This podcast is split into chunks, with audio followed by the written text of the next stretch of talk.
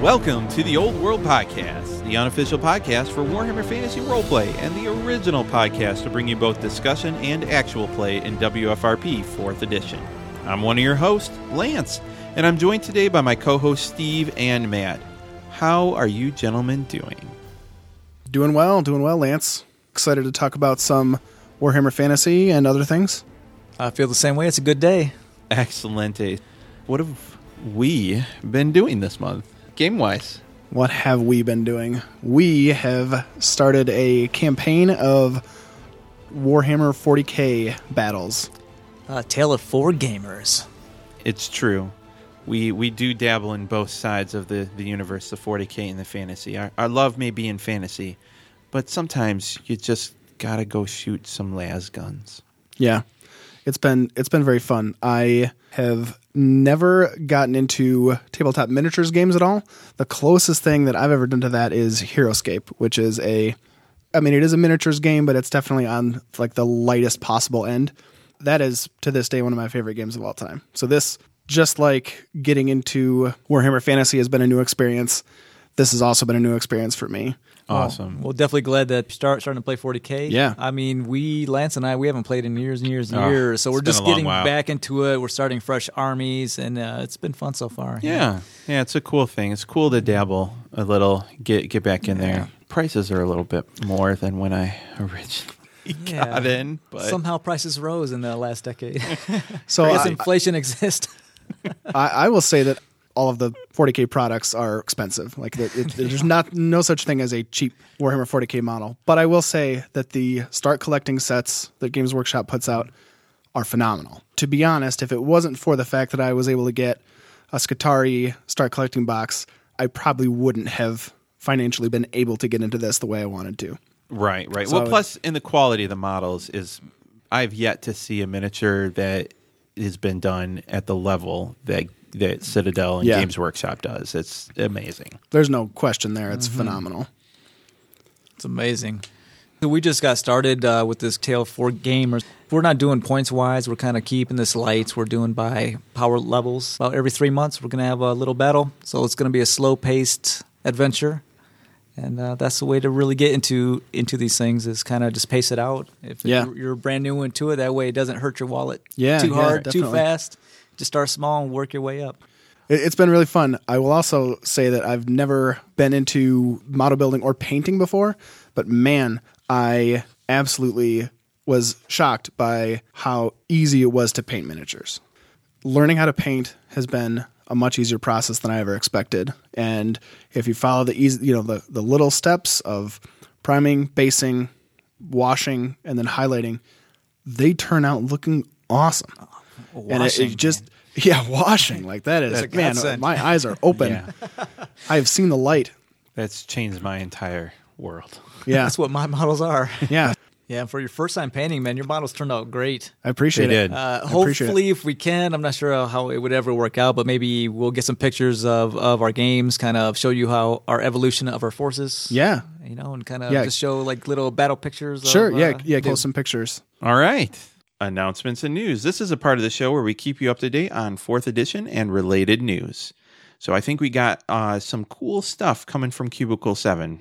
Yeah, absolutely. Specifically, Warhammer Fest just wrapped up a few days ago, about a week or so ago by now, I think. Information, maybe not quite as much as we'd hoped, but we did get some information that's very exciting. Specifically, the combat system. They let us know that the system is designed to have something happen with every roll, which is something that I, if you listen to episode zero, you know that my background in, in RPG gaming is mainly in the Star Wars Edge of the Empire mm-hmm. series. The the dice system, the narrative dice system in that, which is now called the Genesys. Genesys. Right. That's right. Right. That is something that I absolutely adored about that game is that even if you roll and you fail a roll, something awesome could happen. I mean, it, it, so in that system, you've got success and fail, you've got threat and advantage, and then you have despair and triumph. So even if you fail a roll, but you happen to get a triumph in there as well, you missed your shot, but you hit a control panel on the back wall that kills the power that gives you advantage and everybody advantage on their next attack or you Right, know, right. some any number of things. So I'm a huge fan of that system too, and I've actually I've read a lot of the or there's a lot of people out there that aren't a huge fan of that type of. They run it just a yes or no, which it looks like Cubicle 7's kind of built that in too. But I'm excited uh, to find out what they have in store more specifically for combat because that's really all they've told us so far is that something will happen on every roll, which I'm excited about. Right. And I, I definitely understand too that the the veterans, the experienced role playing gamers, are gonna they're they're used to that, so they know that if they fail a roll, it's it's not just a fail that they can they can describe it how they how they will. But the Genesys system for me, and for a lot of the people that I game with, not being experienced gamers, helps us understand how to describe what's happening, how Right. within the check, it's not just a pass or a fail. It's, you know, it lets you be a little bit more creative and it, it helps you with that creativity instead of just, oh, I, I need to roll a 14. I didn't roll a 14 or whatever. Right. Now, hopefully, Cubicle Seven in the in the core rulebook actually, I'm expecting they'll have a, a in depth description of the different ways that you can do the tests and Right. stuff. For sure. Another thing, the careers are going to be focused on a new mech, uh, mechanic called ambitions. So ambitions are like a personal goal that you have that your character is working towards. I'm actually really excited about this. So one of the things I feel like some of the previous editions, first and second for sure, missed the boat boat on, and this is maybe just because they're more of an age system, is the character motivation standpoint. Sometimes, so good role players don't have a problem with this. They'll, they'll have they'll, their characters will have motivations. Easy, no nothing down. But They'll, they'll develop a, a strong backstory and yeah. Right, right. So uh, having a mechanic to help that along is something that I found to be very helpful, especially in newer systems, especially more the narrative systems where they help they give you something to to bite on to chew on as you're getting your character on its feet until you identify or help make your character your own and this is something i'm very excited so it sounds like they've done a big part of the character creation like on this ambitions and i cannot wait to learn more about Right, it right, Right. absolutely. Uh, another thing, the expected races for the core set is going to be uh, human, dwarf, elf, and halfling, which is not anything that we're right. we didn't expect. So standard. It's pretty standard, yeah. But they did confirm that there will be more races available in future expansions, which is great. right. Obviously, there's a whole lot more going on in the Warhammer world, and and being able to explore that more in a playable character is really exciting. Yeah, I'm honestly, and I, I want to see a lot of different stuff. I am totally cool with pretty much anything from a character standpoint. Give me, you know, Lizardman to play as a character, Yeah, you know, right. and in second edition, you could even do Skaven. They Yeah. have whole Skaven careers and everything, and I'm super stoked about that too. I would love to play like a goblin shaman or something. Right. That'd be awesome. Yeah, But to be honest, what I most want to see is I most want to see the careers we have now, but more character races where they're more expanded into. I don't want to just play an elf. I want to play a dark elf or Yeah. an elfin elf or Sure. you know something that gets you more into various like races that might be a little different than your vanilla elf dwarf human kind Right. of thing. Well, they did say uh, there there was a confirmation of an expeditionary approach to Lustria and discussion of dark elf politics and Ulthuan. Uh, there's no word if these will be three separate expansions or if they'll be combined. So if you didn't hear that, that's because I was just drooling. Because right. that those are exactly what I wanted to hear coming out of Cubicle Seven. Those are big pieces that were kind of a lot of people believe were missed, especially in second edition. They Right. like where where's Lustria? Where's the the source book on elves and dwarves? Because those like never came. Yeah, super excited to hear that news. Right. More artwork. Oh, They're dropping it pretty quickly and it's looking great. yeah that that boat was just amazing Yeah. but but then the new one that just came out the walking away from the burning windmill with Yeah. the Oh yeah. the the scarecrow and it like had a sword through its head and what what did it say like um stay away or go go Yeah, away go i think it was go Yeah, away like oh yeah that just right there that that artwork just pulled me into what the warhammer world I already know. Absolutely. And that's you know, artwork might not seem like a whole lot in in game. You're not Mm. seeing it necessarily, but having that it definitely helps set the scene. Helps Right. you get the feel for what the Warhammer world is and Right, but see, I can you can even as a GM, every time I see a piece of artwork, I look at it with my like GM goggles, and Oh, yeah. so I just go, "Wow, I have an entire adventure based on that right. picture." Right? Absolutely. Absolutely. Yeah, I do the same thing. And I, I even like to have a when I'm when I'm GMing, I'll have my iPad set up to the side facing the players, Uh huh. and I'll just have a series of images on there. So when they enter a new location or a or whatever, I just flip over to that picture so that they can see it, and that that helps Right. get you in the the mood, the moment. scene. yeah, exactly. Yeah. Sets the scene. It's a game of words, but those pictures can really, yeah. So that's that's awesome. So some more uh, details on the three ways that a GM can call for a check. So one of them is based on the character's abilities, which does not require a roll. This is really interesting because this is kind of GMing testing 101, but new GMs will never get this. It's never really pointed out all that well in a lot of there may be like one sentence or one paragraph that says, "Hey, if it's a simple thing that they shouldn't fail, don't test for it." And I can tell you as a new GM I made that mistake a lot. Right. Absolutely. Yeah. You'd think that you need to Right. ask for a check on everything when Right. that's not always the case. If you've got somebody who's extremely agile, they don't need to roll a check to jump onto a set of boxes. Right, Crates. exactly. Exactly. You have a 70% agility. Um, I'm going to need you to test to step over that mud pedal. Like, Yes. No. No, right. it can be fun to make them do that, and if they fail, then you've got something even more exciting on your hands. But that's not always the always the best.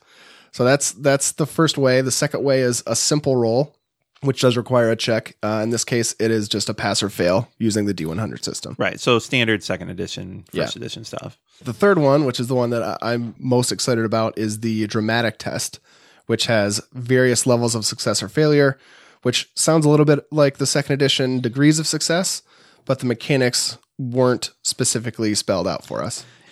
I'm a little disappointed. I wanted a little more information here. But what makes me think this is not going to be exactly like second edition is where they keep saying over and over again in combat, you won't just roll and miss. Something's going to happen. Right. So those degrees of success aren't really built into combat. So I'm thinking it's going to be a little more, Very cool. hopefully. Yeah. They also said there will be another preview coming out soon that's going to be featuring combat. So it's possible that that'll release by the time you're hearing this, but rest assured you'll you'll hear all about that on our next Right, next for episode. sure. I want more. I Yeah. want more. Cubicle 7 is so they opened the floodgates and then they like slammed them back down, but like not all the way. Well, there's a trickle. It's a trickle, Yeah, right? a trickle, Exactly. yeah. So like, oh come on, guys. Yeah. So our next little bit of news is really fascinating and uh, unfortunate. I think is probably the word I would use to describe it. So us in America, we see this on the news and stuff like that, but it's not something that's like affecting our lives directly in a lot of ways. And that's the new law over in the EU, the GDPR law, the privacy law for the internet.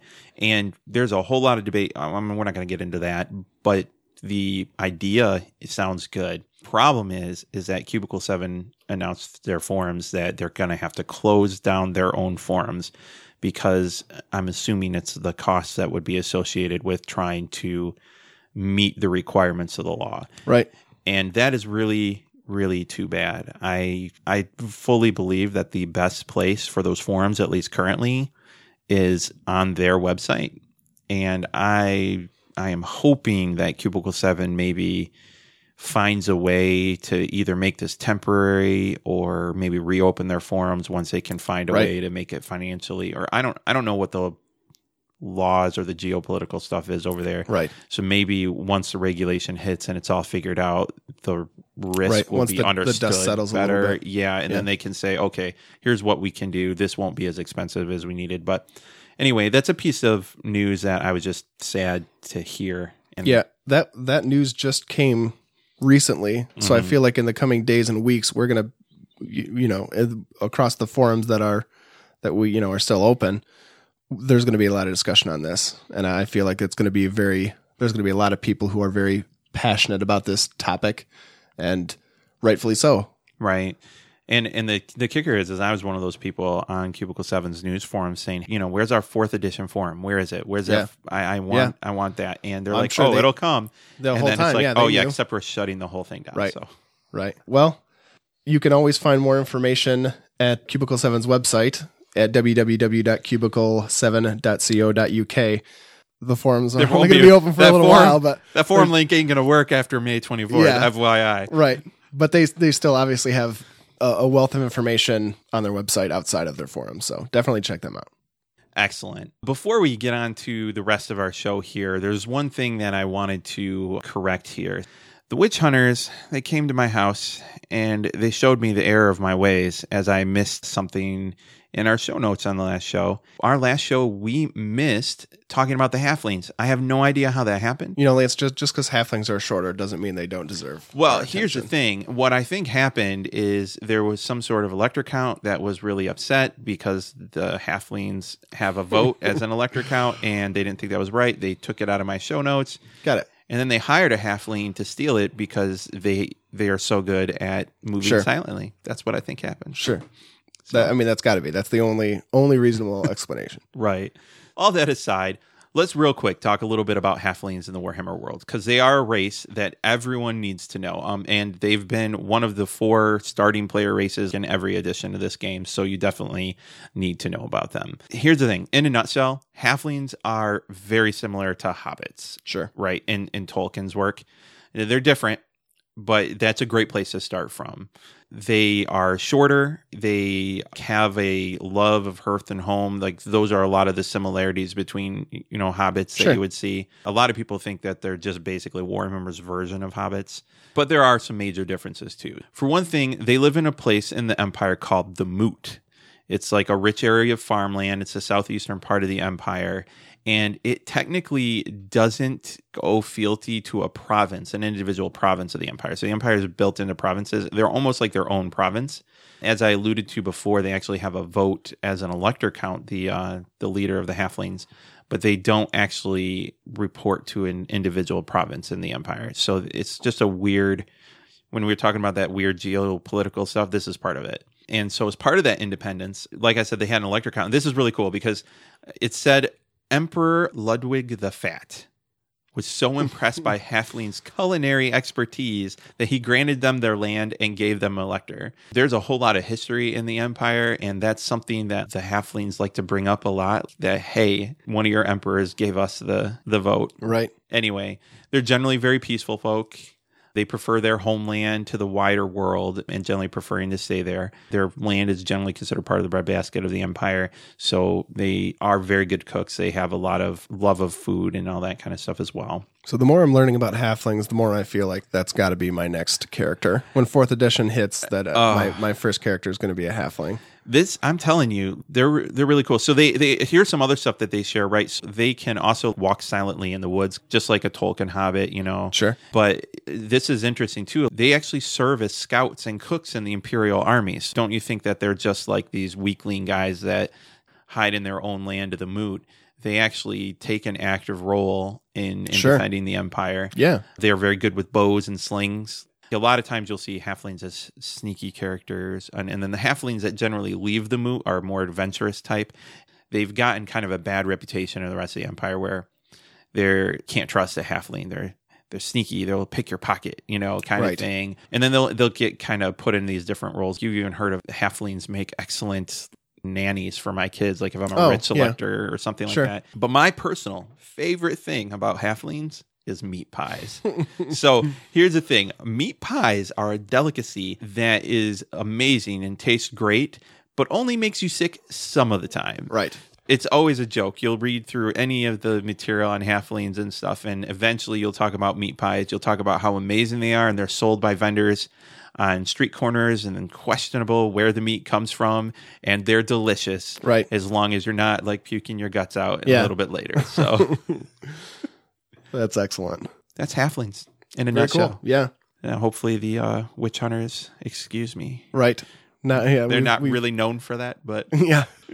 yeah, we've we've redeemed ourselves, if only slightly. all right. So on to the rest of our show. You can hire a town crier, or you can follow us at Twitter at Old World Podcast, or on Facebook at facebook.com forward slash Old World Podcast. So, guys, we are going to get on to the main topic, the meat of the show, if you will. Today is our last episode in our series of episodes focused on giving players a brief overview of the Warhammer world. We've attempted to explain what it is to immerse yourself in Warhammer and how it's different than a lot of other settings. In episode one, we reviewed the overall history and feel of the world. In episode two, we talked about magic and technology. And in episode three, we discussed the races and monsters of the Warhammer world. In today's show, we're going to be giving you a brief overview of chaos and religion in Warhammer. If magic is what defines the Warhammer world, then chaos is a sea of life and death which the world floats upon, at the mercy of the waves and storms of insanity. Again, while today's show topic and the first four episodes as a whole are dedicated towards listeners who probably don't have a deep knowledge of the world, we think it is a great review for anyone who maybe hasn't delved into the setting for a while. So sit back and enjoy as we take you on a tour of what insanity really means in tonight's episode of the Old World Podcast. So we've we've said this before, and we're going to say it again, and that is that the Warhammer world is is massive and rich, diverse, has all sorts of content, and is constantly growing. So that being said, we are going to do our best. When I say we, I mean Stephen Lance more than anything else. are going to do our best to be as accurate as possible when giving this information out. Uh, but it's it's likely that we're going to make mistakes. So if we do make mistakes, we apologize. All right. So, what is chaos? That's where we got to start. And this is probably the best question in everything we're going to talk to tonight. And it's probably the hardest one to really answer. Chaos is a word which usually describes like an evil, corrupting force that mutates and changes. This force is a force that manifests itself on a spiritual dimensional plane known as the realm of chaos. And we've talked about this in our earlier episodes where the the realm of chaos was accessed by the collapsing gates, like on the, the poles of the world. So that immaterium ether, the realm of chaos, it's magic, it's pure energy. Through that energy and magical form where everything comes to be, demons, insanity. I'm having a heck of a time explaining it, but it's chaos is chaotic for for lack of a better Yeah, oh term. yeah, yeah, no, for sure. right? Yep. It's it's also the source of the winds of magic, right? So we talked about that in the magic episode. The realm of chaos is where magic comes from, and this immaterium realm where reality and fantasy is mixed together. It it's so difficult to explain. How would you explain it, Steve? I would explain it pretty much like you were saying. it- It's kind of the dimension of pure magic and pure energy, where thoughts can actually become a real thing. It's It- where magic's pulled from. It's corrupting. Everything that chaos touches becomes corrupted, Yes, And- in, yes, in some way. like Um, mutating. Yeah, And- you know, really hard to explain because it's so vast in that dimension. Like anything's possible, yet it's mostly you would think of magic and pure. It's pure, but no, no, it's being lived in by other beings. as you guys are describing this, the thing that's coming to my mind is from the movie Event 20, Horizon. 28 Days Later. Oh. Event Horizon, that's another great example. A- a lot of people believe the event horizon is chaos that the Yeah. writers were directly referencing Yeah, chaos and they Well, basically did. huh? That's, Yeah. I love that movie, and I am probably going to watch tonight. And you know what? That gave me nightmares when I was seven or eight, and it's probably going to give me nightmares tonight. and that explains that's a good explanation because the ship actually went to the, this kind of this realm and Yeah. who knows what it brought back or got what tainted by it Yeah. Right. you know that's the same thing with the realm of chaos like you may not actually be in the realm of chaos but if you're pulling things from it it's going to taint you in some way unless you know how to protect yourself Right? And that's exactly what happens with the chaos waste on the northern part of the Warhammer world. Uh, The closer you get to that gate, the more mutated and warped the land and, Yes. and tainted it becomes. And just by being there, whether the tribes that live even on the edge of the of the waste become mutated and, and tainted. extra limbs Yeah. um, different powers maybe more strength how the trees might eat you So you, you- Right. you can defend yourself against it, but if you don't, bad things are going to happen. Right. Just even being in the presence of something chaos tainted can just end up being bad news. It's rough. And there's a whole lot of theories. We're not going to go super deep into this, you know, how chaos really works and and manifests and stuff. But one of the things that it does do is the entities or things that are within it, like gods and stuff like that, demons, that are there, where they came from, or if they started in the immaterium, or, or were there because of reality inflicting itself upon the realm of chaos. Nobody really knows. Yeah, that, I mean, it's like a timeless realm where who knows if it started off as something pure and simple, but got corrupted, and eventually stronger beings kind of got to a certain amount of power. That's where we'll begin to talk about the dark gods and the ruinous powers. There are main gods for chaos. Usually, they're if you're a worshiper of chaos or just part of it, you're you pretty much fall in line under one of these. There's Khorne, that's a chaos god of bloodlust, war, death, blood, and skulls. Khorne favors close combat, abhorring wizards. They consider that cowardly. Think of like brutes, barbarics. That's Khorne. Right. And, and actually, when you think of the traditional, like, devilish demon, like, you're mostly thinking, like, what Khorne is kind of like a, a Death, blood, and skulls. right, Perfect. Yeah, right. It's it's like Yeah. a like red with horns and kind of like devilish in that sort of way. And then there's uh, Tzeentch. Uh, that's a chaos god of change, fate, mutation, hope, and knowledge. Uh, Tzeentch followers are powerful sorcerers who prefer to channel the winds of magic at a distance rather than get close to enemies. Uh, they're basically the opposite. You know, they're more of Right. uh, the sorcerers and uh, the ones that have the knowledge. Uh, Tzeentch is always scheming, uh, his every action feeding into his great plot that only he can comprehend. So, you know, if you work for him, you're just one part of his greater chessboard. Right. And it's all about change with him. Nothing stays the same very Exactly. long. So moving on from Tzeentch, we also have Nurgle, the Lord of Decay, or they call him Father Nurgle. Uh, sometimes, like his followers. This is a chaos god of plague, despair, disease, and death. He's like a, a warm and welcoming god who gifts his followers with poxes and boils, rashes and sores. It's it's kind of funny because he's almost like a a twist on life, right? Yes. Like a lot of people go, "Oh, is is he really about death?" Not really. He's about life because you can live through all of these terrible Right. poxes and everything that he gives you. So, and then you also have Slaanesh. So Slaanesh is like the fourth main god of chaos. Slaanesh is known as the Prince of Pleasure. So, like this is the chaos god of lust, pleasure, desire, and excess. Slaanesh is often in the empire might be like a pleasure cult or something. Could be like actual secret cultists of Slaanesh. Actually, on an interesting note, just because you follow one chaos god doesn't mean you're good with all of them.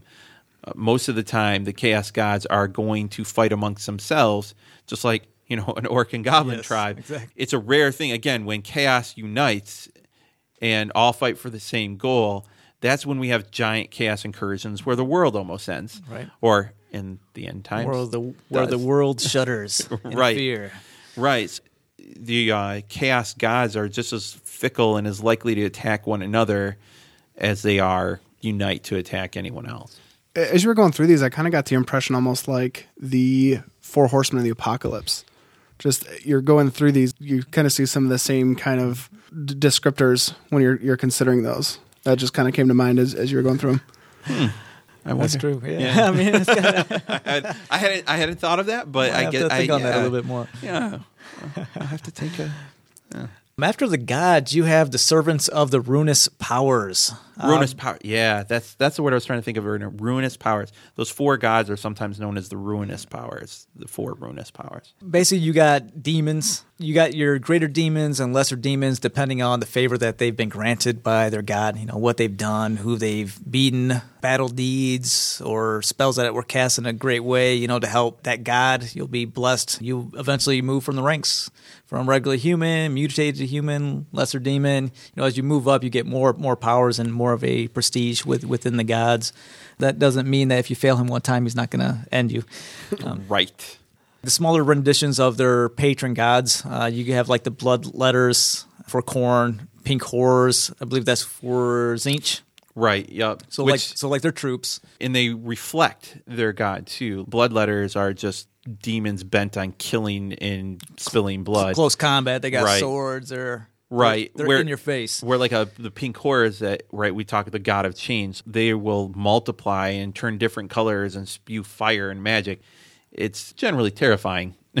And uh, lesser demons and greater demons, they can be summoned or called upon through magic, and uh, they're able to manifest on their own when the power of chaos is particularly strong. And by that we mean like the winds of magic as kind of maybe a stronger wave, you know, like how our sun has the s- solar flares. Well, imagine that with the vortex up top. You may have a strong wave that pushes down. That's a good way Well, they can kind of manifest themselves on this plane, you know, at certain spots, depending on the tide of, of the winds of magic. These aren't really demons, but they're more the beastmen. Uh, they're often humans or other races mutated and cast out at birth, often by mothers who don't have the heart to kill their child. But then they grow up up in the wild with the Taint of Chaos. They form bands of dangerous beastmen warriors, and they can they can include things such as minotaurs and other fantasy beasts. Right. I always find this really amazing. So when you think about it, the deep woods of the empire, of the old world, of, of the Warhammer world in general, is infested with goblins and orcs and beastmen, chaos beastmen tribes and giant spiders and oh yeah, there are like elf colonies in there and they're the forest of the Warhammer world are generally just a terrifying place. Yeah, it's like if you need wood, just stay with the outer, Yeah. outer Right. fallen well, trees. Right. I, I- we experienced that in the the second edition adventure that we were playing, and it's well, you can you can stick to the road or you can go off the road. Well, you should probably stick to the road. Right.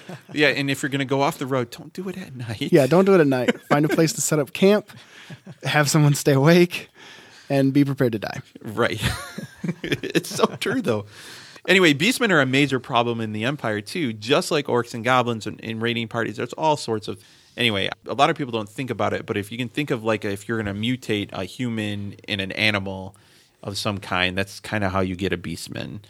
And speaking of humans that worship chaos or follow chaos, you actually have the human tribes. I mentioned this a little bit earlier. The tribes up north, near more near the chaos waste, the closer you get, the more, as I said, chaos contained. And so you have many warrior nomadic tribes that serve different chaos gods. And they will literally, their chieftains will be the most uh, patron of the god, and they might have the most mutations and the most battle lust or whatever it might be that they serve. And these tribes will attack each other, again, just like the ruinous powers will attack each other. They'll attack each other just as much as they'll send raiding parties down into Kislev or the Empire. They're norn of like northern barbarian tribes, and they're always a problem for everybody. But they are they serve chaos either directly or indirectly most of them do and there are hundreds of them in fact we were talking was the last episode about the great wall right above uh, cathay or cafe i'm not sure how to say it it's like essentially built to keep out the chaos tribes sort Yes. of Because they're more of a threat at any time because they don't need that chaos or the winds of magic to kind of go south to a certain point. They are human still. They will calm down, take what they want. They're kind of like when it comes to the coastal areas, the like Vikings. They come, they take what Right. they want, they leave, they go back to their own place, but they'll be back. Right. Exactly. Exactly. And unless you think that chaos is just embedded into the parts of the world that are closer to chaos gates or have magical flare ups or something, no. There are cults, chaos cults, even as illegal and abhorred and hunted down by witch hunters as they might be. Secret cults exist in all the major empire cities and all the major civilizations where they will meet in secret and secretly worship one of the ruinous powers as the god and they'll perform rituals and stuff. It's where you'll see a lot of like adventurers for Warhammer because it's it's ripe for adventure, right? They hide away in order to gain more and more power and they perform more and more rituals or even as I think I've said in another episode, sometimes you think you're just joining a secret society, but the deeper you get, the more you start to realize, oh, this is a this is a chaos cult and I'm in too deep now. Right. So that's definitely a thing to think of. So get an overall hit. Chaos is prevalent everywhere. Just like magic is prevalent in the world, chaos is present in the world. And that makes sense because magic is really fueled from chaos. Right. So, and it's a scary, terrifying thing when you think about it. Uh, we'll move on to religion of the world. Religion is very prevalent throughout the Warhammer world. Every town and village will have temples and shrines to various gods. Everything to small road shrines to shrines on an ocean going ship. Depending on where you are in the world, uh, certain gods may have a greater following in festivals and holidays and so on. They're often celebrated in honor of various gods. actually this is one of the things i love about some of the artwork the old artwork of warhammer right you might think oh a shrine on a on a ocean going ship yeah no a shrine full of candles and everything on a wood ship because you need to make sure you gain the favor of the, the god of the sea or whatever to to make sure that your your journey is safe how many of I'd those love to see. I'd love to see some statistics on that. Right? How? What percentage of boats burned to the ground, to Well- into the ashes of the sea. They obviously didn't get the patron god's favor, and Yeah, they should have it. lit more incense. That's I, I can only imagine the crazy things that we would do if there was you know multiple gods that were actually you know you know they're there because there's wars, there's cults, there's powers. You see people. Uh, whew. Uh, speak, speaking of power, gods in Warhammer have power. Uh, not as much as the Chaos patron gods, of course, but uh, still they have massive amounts of power. Even mortal people like Sigmar, uh, the first Emperor of Man, can ascend to godhood with enough followers and believers. or or the world could be completely destroyed, and a new world could be made in your image, and we could call it the Age of Sigmar. Uh, if, yes, that That's, is a. Uh, that's an idea. Let's call no, it. That's a novel, yeah, novel. if idea, you're yeah. reaching for a goal, right? No, but I think that's amazing, right? So in a lot of settings, how many settings have mortals that can ascend to godhood, right? And and Sure. that's it's a weird thing in this setting that, Yeah. that you can and do that, and uh, there's no like set formula for it that I've ever been able to see, but it exists. A lot of these gods will have power. They will have priests, and they're all started with a mortal person like Sigmar. Speaking of priests, uh, most gods other than the chaos ones have much more subtle power. Instead of blessings or magical powers and mutations, often the power of the non-chaos gods take the form of blessings and healings. Which that's nice. You never know when uh, you're in battle and you, your patron god's the god of healing. Right. Thank you. Smi- smiles upon you. Yeah, smiles upon you. Oh, thank you. Yeah, and actually, the priest will often reflect their god, the type of god, right? If I'm a god of healing versus a god of battle, you Right. know. So you have warrior priests that are a, a god of battle, where different sort of priests for the god of dead. And who are the gods? Just a little bit. We could do an entire episode on many of these. Go, Oh so my we're- goodness! we're basically just gonna kind of hit the tip, tip of the iceberg, give give you some names of what they're the god of. For the empire, they got Manam, Manann, Manann, Manann. I think that's right. Manamana. Manann, Manann. I'm so sorry, I had to. Manann, god of the sea. Morr, a god of death and dreams. That's kind of a different one. Weird combination. right. Uh, Myrmidia, goddess of war. Ranald, god of tricksters and luck. Shallya, goddess of healing, mercy, childbirth. Sigmar Heldenhammer, uh, we know this guy. He's a god of the empire, worshipped as a main god almost everywhere in the empire. Um, overall, without him, there wouldn't be an empire in the first place, so that's a good choice for him. Right. Actually, and I want to point out on this too. When when you say worship as a main god almost everywhere, all of these gods we're lifting, they're great places for you to look in like your your Warhammer fantasy role playing games for different adventures and things like that. But when you go to a city, often the city or the village will probably have one god that's kind of raised above the rest. Or Yeah. you know, other gods might be, oh yeah, we recognize that god during a specific holiday or festival, but otherwise we don't really pay attention. And the next village over might have something completely different. However, the one thing about the empire is everybody reveres Sigmar. Yes, yes, he So- is on the tip of their tongue. Next, there's Taal and Rhya, uh, Lord of Nature, and then the Mother of the Earth. Ulric, God of Wolves, Battle, Winter, and Verena, Goddess of Learning and Justice. Actually, and I think something else I should mention too. a lot of these religions or these gods will actually have following of like their knightly orders. Knight of the Blazing Sun, I believe that's they follow Meridia, the goddess of war, or Ulric, the god of wolves battle. There's a knightly order for that too, and I don't know why I'm drawing a blank on it. And you mentioned like Myrmidia.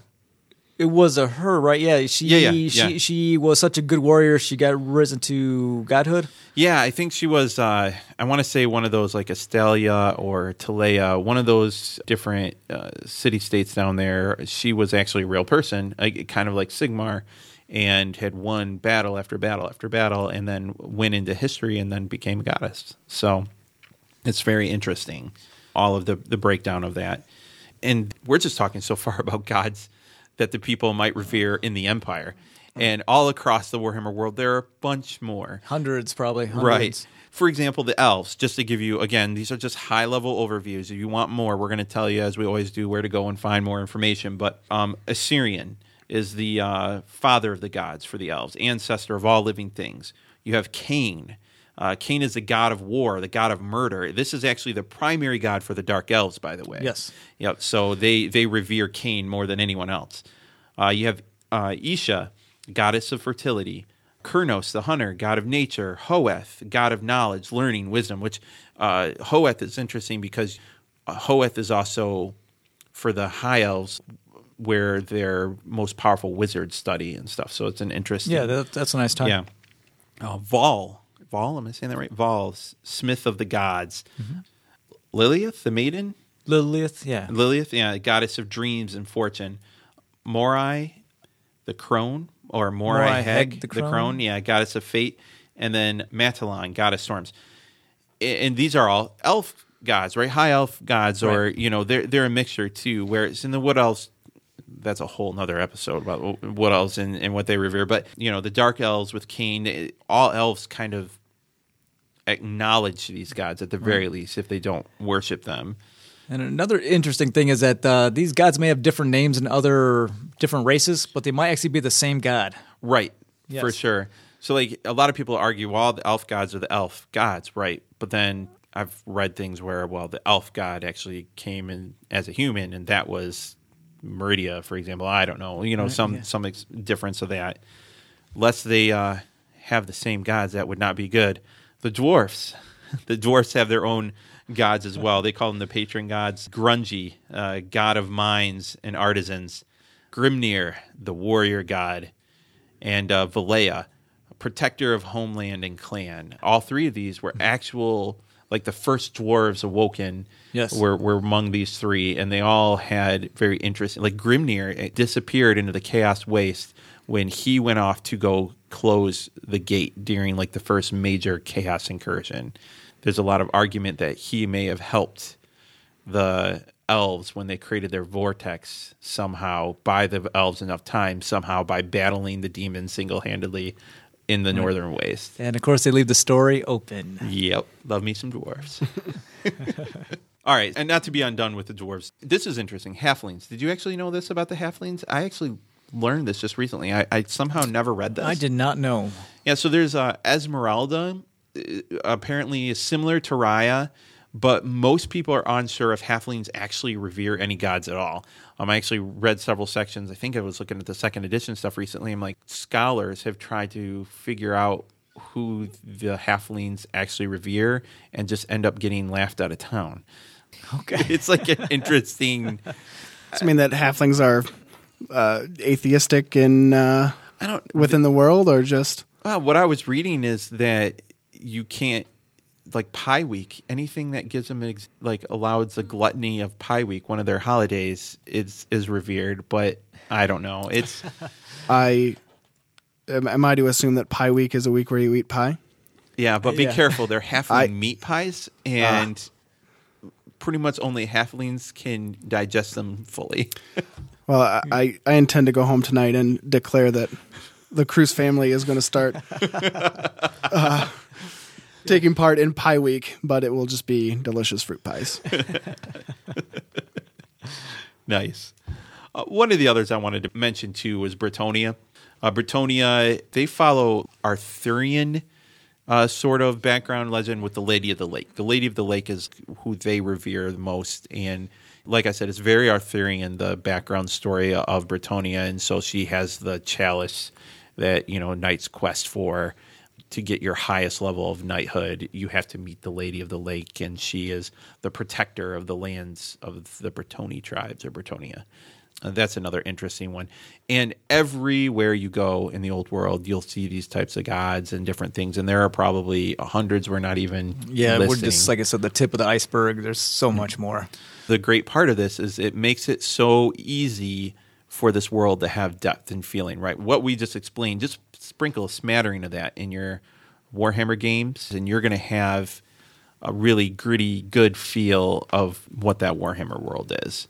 Definitely, you, you know, it's too easy to have your villain have kind of like a sidetrack story of his pa- patron god or who he's wor- working for, and the opposite. You know, you could have your hero want this god because they're from a certain town where you know the blessings on their farms or whatever. But Pie Week. Pie Week, Mm, Pie Week. Esmeralda. So we've just heard an overview of chaos and of religion within the old world, but there are plenty of other resources that you can go out and find to get even more information. So, as of the time of this being posted, we are, fingers crossed, only several weeks away from getting our hands on the fourth edition core rulebook. But as for right now, you can always go to the first and second editions to get all sorts of information about the Warhammer world. In addition, there's the Warhammer Fantasy Battle rulebooks. Army books are really good. Um, novels are set in the Warhammer world. There are probably, what, hundreds at least? Would you say, or, or dozens? Dozens for sure. I mean, there's several editions and probably 20 or 30 different Sure. armies. So, I mean, I guess you could get into hundreds maybe if, if you're getting all the different editions. Yeah, I was about say if you do it like through the dawn of history, yeah, Yeah, there- there's plenty out there. There's enough material where you could be reading for months. Yeah, yeah, yeah, yeah. for sure. So don't forget uh, warhammerfantasy.wikia.com, games-workshop.com, whfb.lexicanum.com, and of course, our friend Google, That's one of my friends. Google. the Googs. We're bros. Excellent. All right, guys. Well, that's the end of our show tonight. Thanks again for joining us as we have taken you only to the edge of the abyss that is chaos and religion in Warhammer. This is our last episode in our series of episodes aimed at giving you an overview of the Warhammer world. So we hope that you found this information helpful and that it gets you geared up to jump into your next WFRP game in our next episode, we're actually going to be totally geeking out because we're going to be giving you our first reviews and impressions on the new Warhammer Fantasy Roleplay 4th edition. Can you just say that again? Because I think we, we all just want to hear it again. It's finally here. right. We're, we're saying this with fingers crossed because we hope there's no delays in uh, getting our hands on a PDF for the actual book, but it's close. It's very close. I'm gonna knock on this so it's not real wood. I Right. It's Formica. Right. Just keep in mind, it's coming. We're going to be giving you those impressions. So, our next episode is going to be just digging in, doing a, a, a quick review and overview of the new Warhammer Fantasy Roleplay. And I know y'all are going to be excited and playing it along with us. So, Yep, yep. We intend to get our hands on those as soon as we possibly can, and recording it as soon as we possibly can. So, absolutely. So, be sure, guys, to tune in to our next show.